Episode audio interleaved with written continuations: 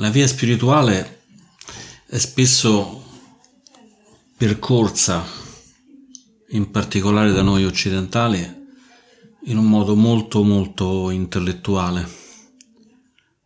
Leggiamo libri, sentiamo molti discorsi, compreso questo.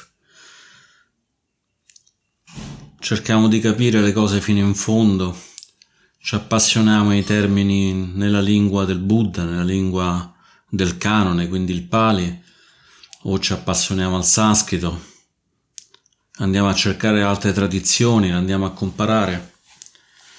C'è molto movimento in questo. Un movimento che è nutrito dalla nostra intenzione, anche un'intenzione che ci aiuta nella strada della liberazione.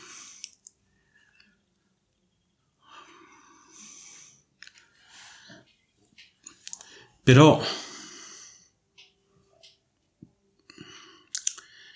però c'è un momento in cui dobbiamo toccare che tutte queste cose, fosse anche leggere i discorsi del Buddha, fosse anche sentire il migliore dei monaci o delle monache, o il migliore dei nostri amici o delle nostre amiche spirituali,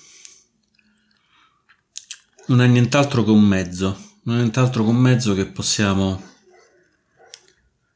a un certo punto permetterci di lasciare andare, permetterci di pensare che c'è uno spazio in cui non serve poi molto sapere tutte queste cose, non serve sapere che la cestazione si chiama Nissarana o che l'illuminazione si chiama Nibbana o Nirvana. Non ci serve nemmeno di sapere se siamo seguaci del Buddha, seguaci di Shiva, non siamo seguaci di niente o siamo seguaci di tutto.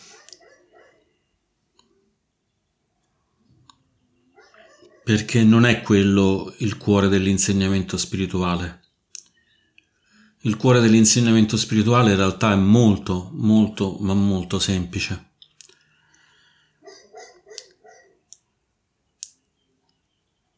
Ed è quello di mettere in contatto il nostro cuore, la nostra mente con quello che è infinitamente grande, con quello che è infinitamente vuoto, vuoto dagli attaccamenti, vuoto dai desideri, vuoto dalle preoccupazioni, dalle paure.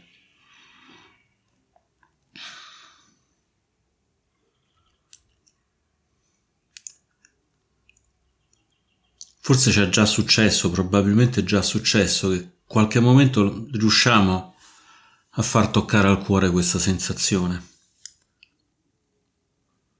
e sentiamo in noi tanta energia e sentiamo in noi che questo vuoto in realtà per qualche sorta di magia è un vuoto incredibilmente pieno, un vuoto incredibilmente vivo.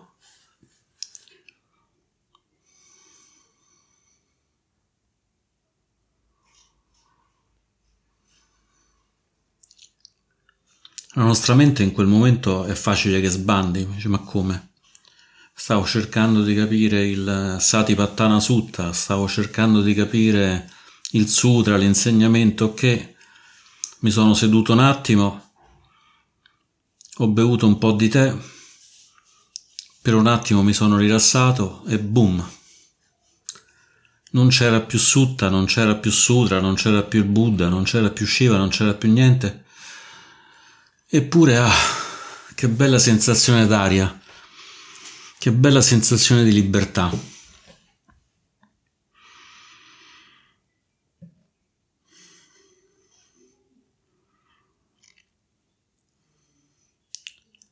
Naturalmente il Buddha, Shiva, gli insegnamenti sono assolutamente importanti perché senza questi insegnamenti sarebbe un percorso estremamente difficile riuscire a toccare con il cuore queste sensazioni. Da parte mia, se sono riuscito qualche volta a entrare in contatto con questo infinito, è perché ho fatto dei percorsi spirituali e ho utilizzato la mia intenzione anche in modo saggio. leggendo, studiando, ascoltando. Nel buddismo si indica che ci sono tre momenti della vita spirituale che possiamo utilizzare per raggiungere questa, questa pace, questa libertà. C'è un primo momento in cui andiamo a studiare, andiamo ad ascoltare, in cui in fondo decidiamo anche che abbiamo l'umiltà per poterci permettere di sentire qualcos'altro, di poter imparare qualcos'altro. E già questa umiltà in realtà è un dono, il dono di lasciare andare. Stiamo lasciando una nostra idea in cui noi sappiamo già tutto non tanto per metterci in discussione, ma semplicemente per lasciarci più morbidi. C'è la morbidezza di dire ok, oggi voglio ascoltare, oggi voglio leggere. Non so se questa cosa che leggerò mi sarà utile, se mi porterà benefici. Se avrà qualche risultato nella mia vita. Però Voglio darmi la possibilità di vedere se è così.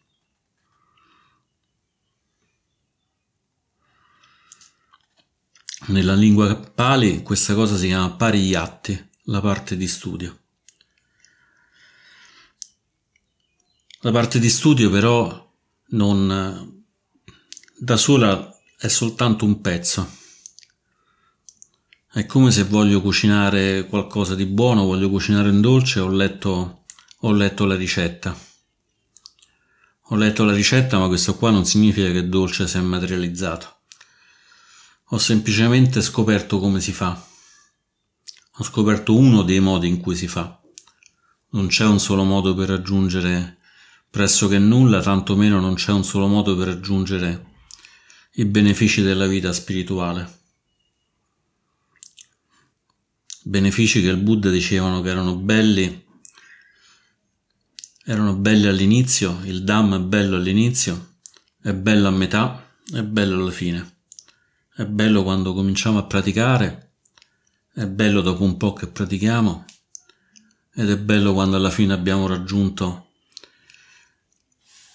questa pace assoluta che non è più condizionata da nulla.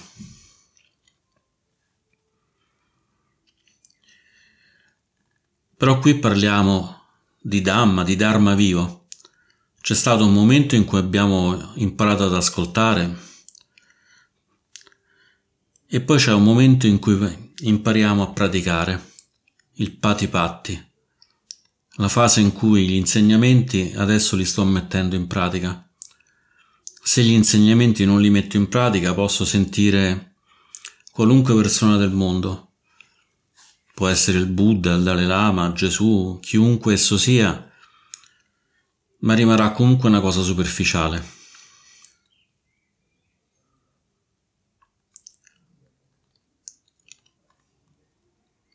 Ecco la nostra pratica momento per momento in cui decidiamo che queste cose che abbiamo ascoltato le possiamo applicare non domani o dopodomani, che non arriverà mai il momento del domani o dopodomani, ma le possiamo applicare proprio adesso né dobbiamo aspettare un momento particolare. Leggiamo che i grandi maestri andavano in boschi con pochissime persone intorno, addirittura nessuno, cercavano degli alberi grandi, frondosi, con dell'erba si mettevano sotto l'albero e poi in questa condizione quasi perfetta di ombra, di temperatura eccellente e così via, potevano finalmente raggiungere l'illuminazione. Ma questo è un sogno perché poi probabilmente il tempo cambierà e comincerà a piovere. Mentre che siamo seduti arrivano le formiche o le zanzare. Mentre che siamo lì sentiamo i rumori dei cani o delle altre persone. Mi è capitato di cercare una situazione di questo genere, era una cosa fantastica. Stavo in un parco dico ah finalmente adesso ho la pace, c'è il silenzio, non c'è nessuno, c'è la natura, come sto bene e in quel momento è passato un aeroplano. Grande rumore. Fra l'altro, visto che c'era molto silenzio, l'aeroplano si è sentito in un modo incredibilmente alto e lì non ci possiamo fare niente. Ormai gli aeroplani stanno in giro per tutto il mondo.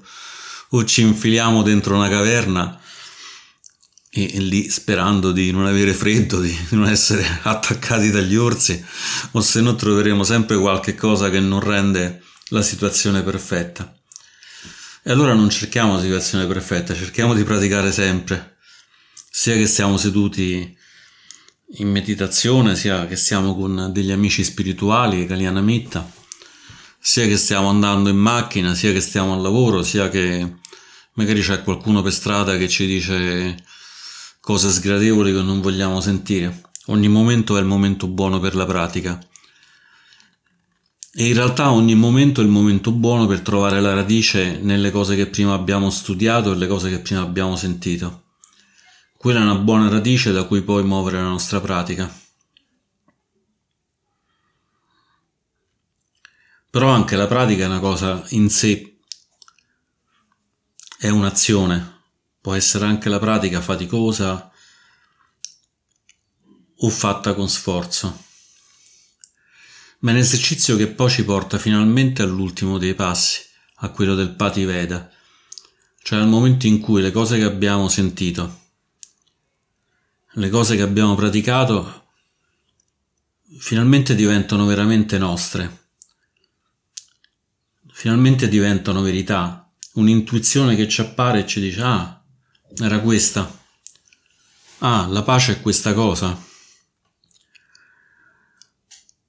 Ah, l'attaccamento che ho a questo desiderio è così che lo sento nel corpo. Ah, la paura che ho in questo momento è così che modifica il mio comportamento.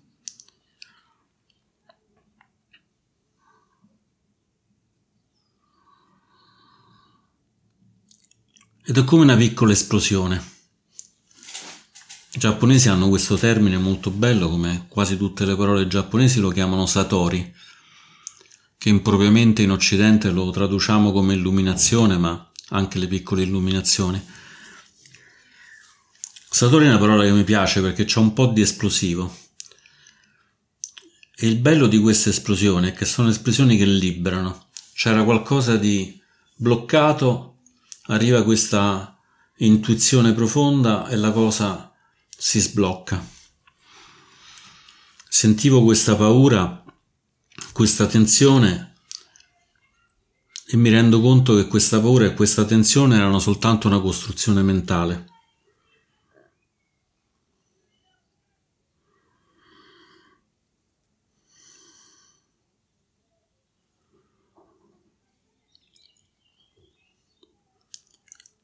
Ho meditato, sono sceso in profondità e mi sono accorto che cercando non sono riuscito a trovare da nessuna parte che c'è una cosa che rimane, un qualcosa che mi definisce in modo sicuro. Se guardo è tutto un po' sfuggevole. Il mio nome non conta niente. Ce ne abbiamo tanti. Le definizioni, il lavoro e così via alla fine non contano molto. E qualunque cosa tocchiamo alla fine ci rendiamo conto che, che conta poco. Conta talmente poco che possiamo anche a un certo punto dire, beh, forse non è questo il gioco che voglio fare.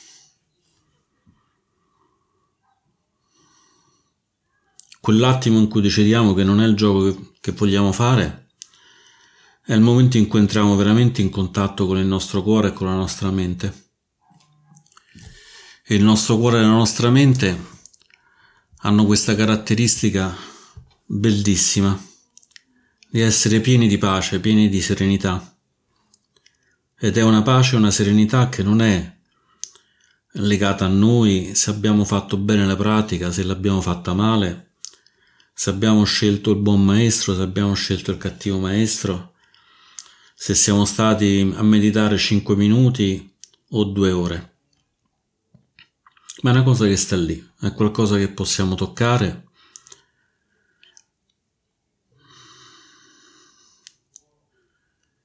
E per toccarla non dobbiamo fare nulla.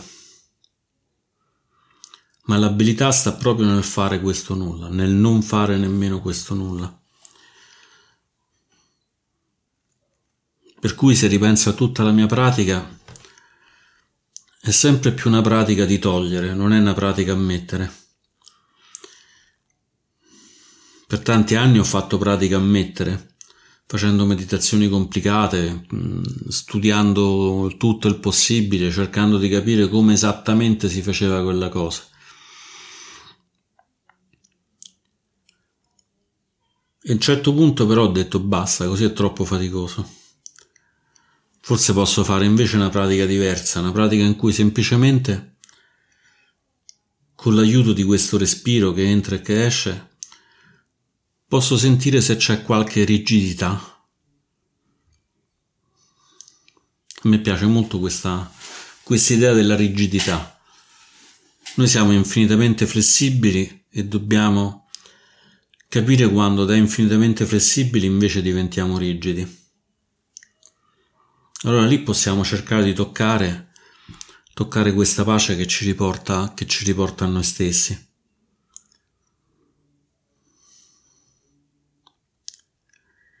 Però credo che sarebbe anche molto ingeneroso pensare che questa mia vita spirituale, in cui prima ho messo, ho cercato le cose e poi adesso sto cercando di togliere, sarebbe stata possibile senza tutto il lavoro precedente. Se prendiamo la vita del Buddha, vediamo che dal momento in cui ha deciso di raggiungere l'illuminazione, addirittura andando via da casa, lasciando la moglie e il figlio appena nato, Ha fatto sei anni di incredibile vita ascetica, procurandosi dolore nelle situazioni più terribili della sua vita. E in tutto questo aveva incontrato diversi maestri che gli avevano insegnato delle cose. E il Buddha, visto che era un allievo particolarmente dotato, l'aveva imparate molto velocemente. Ma lui si rendeva conto che quello che era il massimo del raggiungimento per, per i suoi maestri era soltanto uno stato intermedio, in cui c'era ancora, c'erano ancora tutti gli aspetti della vita del sansara, della vita del non illuminato. Sono gli aspetti di insoddisfazione e dolore, cioè il dukkha.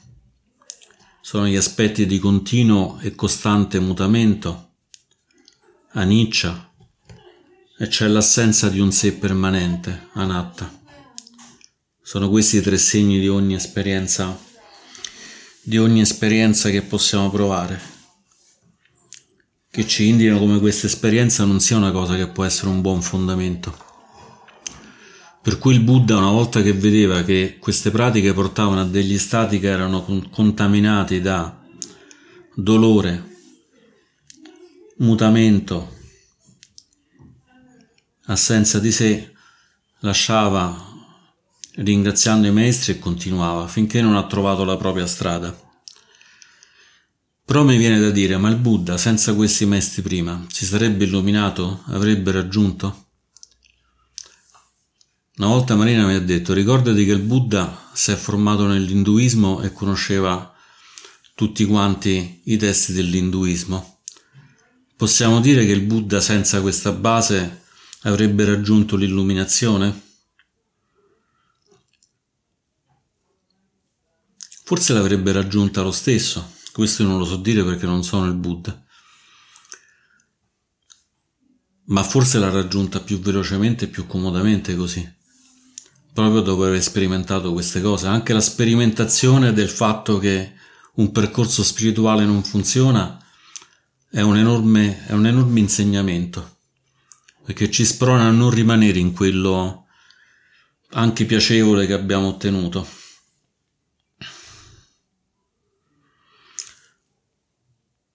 Portando l'attenzione sul respiro si può scendere con degli stati molto, molto profondi. Nel buddismo si chiamano jhana, sono gli stati di assorbimento, che sono caratterizzati da una grande felicità. quindi sono estremamente piacevoli.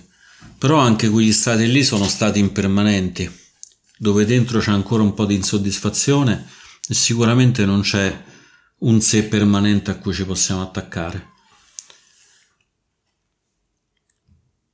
E quindi anche lì dobbiamo mettere in dubbio questa cosa che sto facendo, questo stato a cui sono arrivato, è quello che voglio?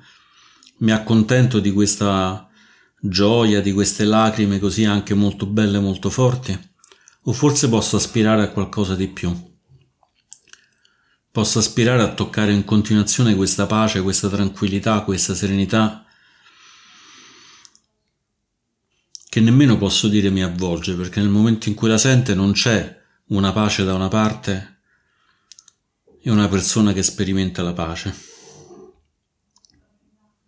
C'è e basta.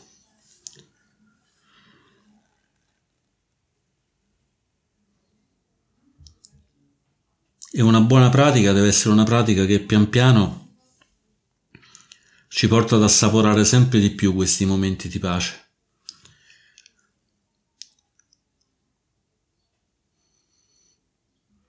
C'è il Buddha che insegna che qualsiasi azione che facciamo possiamo misurare molto velocemente se è un'azione eticamente retta, eticamente ben equilibrata o no. Basta che vediamo se questa azione che stiamo facendo porta beneficio a noi e agli altri e se non aumenta il dolore in noi o negli altri. Come dire, l'istruzione è semplicissima. La difficoltà sta nel riconoscere questa cosa.